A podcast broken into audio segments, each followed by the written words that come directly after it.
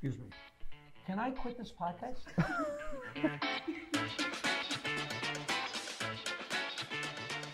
I told Eddie Murphy to stay in college so he'd have something to fall back on. I did great advice. Jackie, how about the lighter side of history? The lighter oh, side. I'm not done laughing at my joke. Okay. I know a lot of things and I share them on the podcast, and you don't care. What are we talking about? Which- I can't get a word in edgewise on, on this show. I mean, it's Here's how we sell it. okay.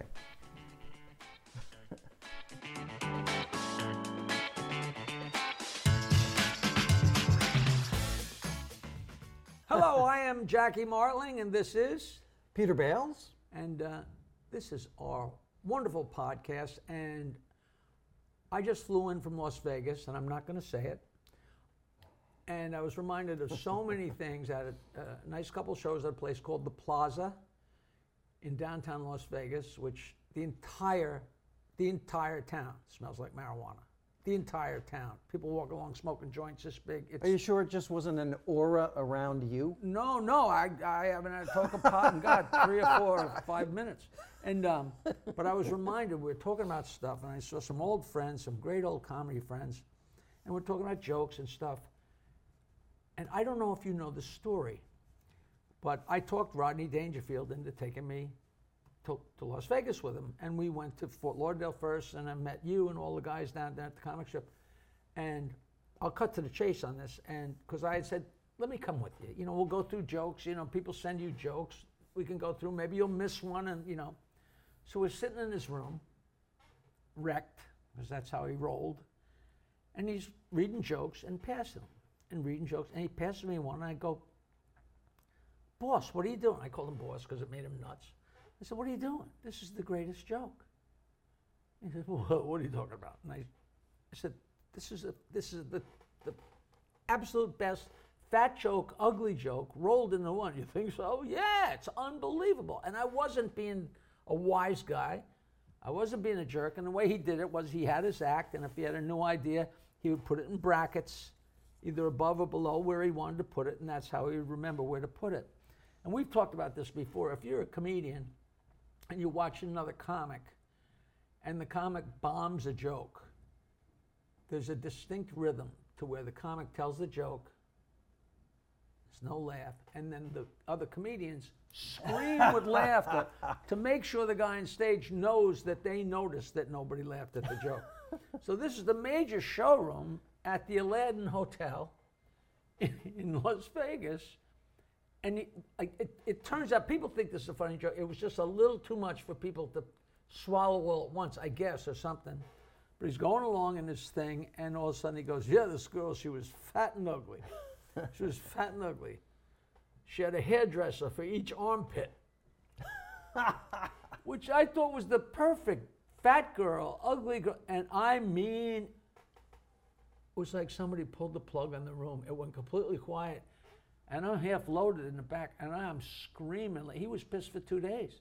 He thought I set him up. He thought I teed him up. I said, No, that's really funny. They're idiots. And everybody I've ever told that joke to, it's a funny joke. But Okay, so why didn't it work? I already have an idea I it think didn't. because there's too much, too much joke. in- Too much in- joke. Because, as John Cleese said, and I say when I teach comedy, two things, fat and ugly at the same time, two things happening on stage at the, at the same time, is not twice as funny. It's half as funny. It's too much for- because because the audience diverts their attention. Too much, too much for people to swallow. Absolutely. But uh, Absolutely. it was so funny. But I, it, it, I see why you thought it is funny. I, I think it's Did I ever funny. tell you what I did to Brian Regan? No. Brian Regan, who is a really, really funny comic and so successful, and he makes a fortune and he's been all over, up and down, around. But in like 1980, we're all working at the comic strip, and he's cooking the steaks and he's sweeping up for a, a pittance of money, but so Joe, the manager, would give him some stage time. And he starts doing well, and he's got like five good minutes or 10 good minutes. And finally, he's doing well enough on Sundays or Thursdays. Joe's going to give him 10 minutes on Saturday night in the height of the packed crowd with the regular guys, and he's so thrilled. Of course, I got to bust chops. I said, Brian, you know, it's really fun when the comics interact with each other because the people in the audience get a kick out of that because it shows like a, you know, like a brotherhood, you know, like a, a bonding. And I said, you know what? In the middle of your act, say, I had a date with Siamese twins last night. And I'll yell from the back, Did you have a good time? And you say, Yes and no. Would you be, So I said, and people think it- it's like So- Abbott Costello. It's so funny. and he's like, "Oh, that's great," and he's thrilled that he's going to interact with me. You know, he's, I mean, he's still mad to this day, but he, like, you know, I'm helping him out, and I'm killing. I'm like, not headlining, but I was going on last and really destroying the place. So he's excited that he's going to do this, and he's doing fine. He's five or seven minutes in, and he's got them, and they're rolling. And he goes, so I had a date with Siamese twins last night, and I yelled, "How was it?" You know what's going to happen? Which, which is a dead end. There's no, one- and he was like, I'll, I'll, and it was quiet. And of course, I love it. I screamed and screamed and yelled, and he's and he's still pissed. And now he's a multimillionaire. He's not talking to me. I don't even know if that's an old trick or whether that was just Martling coming up with something really mean. You know. Oh, man. I mean, talk about harmless pranks. You know, that was just great. You know, He's not really mad at you to this day. ah, who knows? I love when one joke can kill an act. You know, can kill a set. Uh, if you, you ha- if you have the audience, you should be able to keep them even if you miss with one. But sometimes things happen. Uh, by the way, you know, you're talking about Mustache Pete's, one of the original $40 in the cheeseburger clubs that Jackie used to book in New Jersey. I still have the book that Ron Richard gave me, and Uh-huh. this page is in his handwriting. This page is in my handwriting. I have scans of it, and it's like Seinfeld, Reiser, Miller, Oh. Bales, Murphy. And it's so funny because everybody's name is the last name, but I'm Jackie. it's like Seinfeld, Bales, Jackie, Overton, Reiser, Jackie, and then all of a sudden it became my handwriting, you know, and it went to Woods, D'Antona, Yeah. Hawthorne, you know. I got to tell you, a very funny comedian from New York City, Bill McCarty, was performing at Mustache Pete's, and he was doing a routine about growing up Catholic and going to Catholic school. I'll, I will never forget the first time I saw McCarty's act because I saw it again last night. That's me. But go ahead. So he'll, go never, ahead. he'll never talk to you again. and I got to tell you, somebody got mad about the religious nature of the material and threw a glass at him that missed him by a couple feet and, and broke the window behind the stage. Really? I'll never forget that. And he stood there, and they, that stuff happened. That almost never, ever, it- ever that almost never happens. People ask us about hecklers. That is rare. People like to join in and be part of the show and help you, but the actual hostile heckler is very, very rare. But Jackie, I got to tell you this: uh, Catch a Rising Star. Late. Jerry Seinfeld is on. The room has what we call broken, and it's late, and it's they're tired. So probably- Scattered. sca- probably about half the audience has left. But there's a good half left, and just the way it worked out, they're all sitting on one side of the room. Half of the audience still laughing at a young Jerry Seinfeld who's working out his material at Catch a Rising Star, very, very late, probably 1, 1.30, something like that. Okay? On the other side of the room, there's one table. And Jerry's obviously performing to the half that's there, and they're laughing and having a good time. And the one table over here is not paying attention, talking loudly and being rude.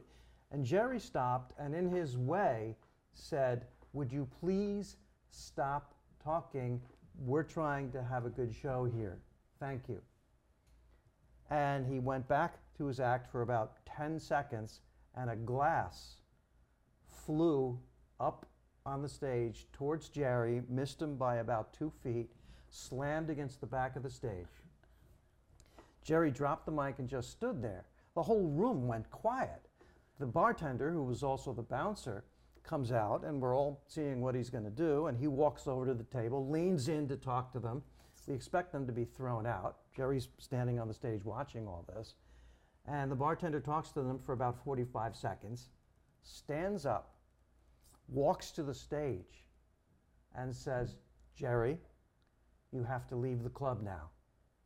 Oh no! And they took Jerry off the stage and out and into a cab and away from Catch a Rising Star, because this was a table of scary people. of scary, let's connected scary people that you could not talk to in a negative way.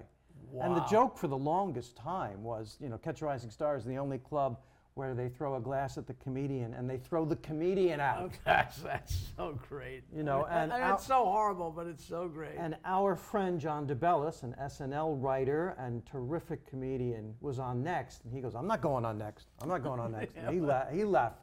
yeah. You know, uh, it was uh, it was one of those. Forget moments, uh, you know- forget that whole new Italian routine he had.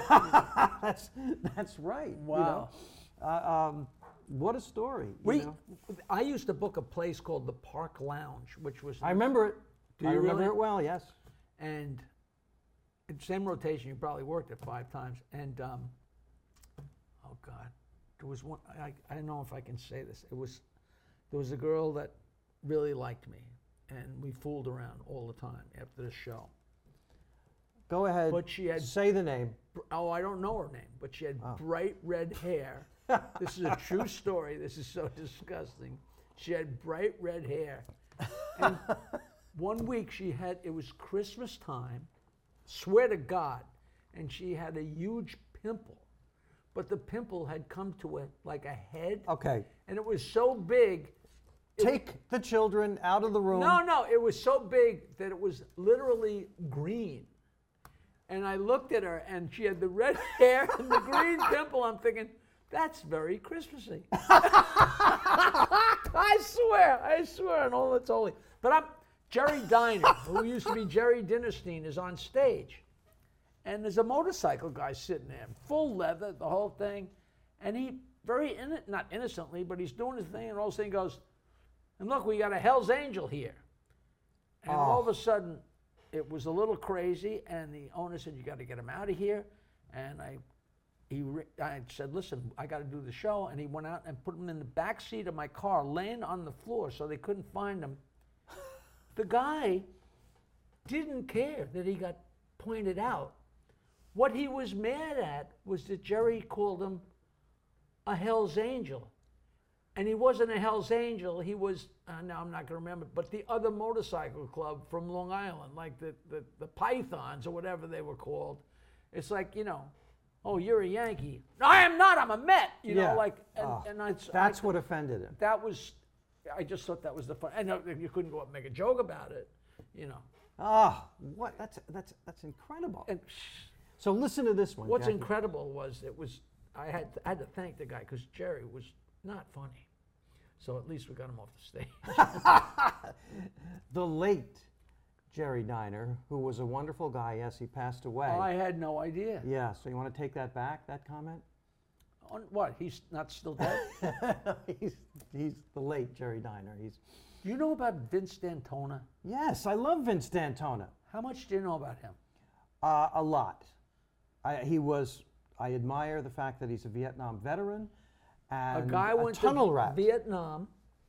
He was a little guy that could go anywhere, so that he was invaluable in Vietnam. And to entertain the guys over there, he became a ventriloquist. So he's a ventriloquist, and he was good at it. He- you know, it- the old staleless wooden wooden penis jokes, but he he was just delightful. I did a lot on the road with him, and he met a girl. But of course, she wanted to be in show business. His girlfriend Janny wanted to be in show Oh, business. I remember her. So she got a dummy, but her dummy was way too big. So they'd be on stage together, and he had Ch- Chuck Chuck Wood or Chuck. Chuck Wood was That, that was David. that, was- that was yeah. so it's, it's uh, Charlie Splinter, whatever it was. Wait, his dummy Yeah, Vince's dummy. was George. Jo- All right, right, right. Okay, so Vince had George, and Janny had some big, almost looked way oversized doll. She had no sense of humor. Right. She couldn't work the ventriloquist doll, but insisted on being the act. But they did the act together because after the show, they would go to the bar and she would pick up girls and they would bring home a girl and Vince and her and the girl would fool around. So he's like, I don't care about my act. Look at this is like for a year or two, he's Well, in heaven. Yes, you have to have your priorities I, straight. I, I just I just thought that was I mean, and I don't know if you remember, they were excruciating. Oh, he, as a solo act, Was fine. awesome, beyond fine. He was awesome, and technically the best ventriloquist I've ever seen. he, uh, and, and he was such a nice guy. He perfected the Ford whisper. Little history to make up for the pimple routine before. it's a true story. Um, that's a uh, beauty. That's a ventriloquism. ventriloquism developed in the Ford uh, auto plants because the workers were not allowed to talk to each other because they might form a union and ask for a raise. So they learned how to talk to each other without looking at each other and without moving their lips. And that developed into ventriloquism in the early part of the 20th century. Do you realize Henry Ford is rolling over in his grave right now? It's true. Well, Well, it couldn't happen to a nicer guy. But well, listen, we were going we're going to do more ventriloquism stories in the future. The- I want, just want to end on one thing. Vince's father worked for a plastics company that made the letters that went on the side of airplanes. You know those big letters like a TWA 9Z X73? And his father made 5,000 yellow 922 wine stickers out of that non destructible plastic. I have no idea where they are, but they got to be somewhere because they're, They're indestructible. And I ask everybody, somebody said, Oh, well, Vince was a good friend of mine. I saw somebody at Governor's, oh, Vince is a good friend. D- d- did you know his family? And, you know, uh, yeah. you want to get your hands on those stickers if you I would like to see one so my story is, you know, and next time we will tell some 922 wine sticker stories. That's, and that great. 922 wine is the phone number for Jackie's legendary joke line. 42 years. 516 922 9463. We'll see you later. Dial it now. Hey, a new episode of Stand Up Memories every Wednesday. How exciting is that? Starring me, Peter Bales, and right here, Jackie the Joke Man Martling. Please follow us on social media. Search it out. What is it? Me space? MySpace, Your space? TikTok, Instagram, Facebook. Doodah, doodah.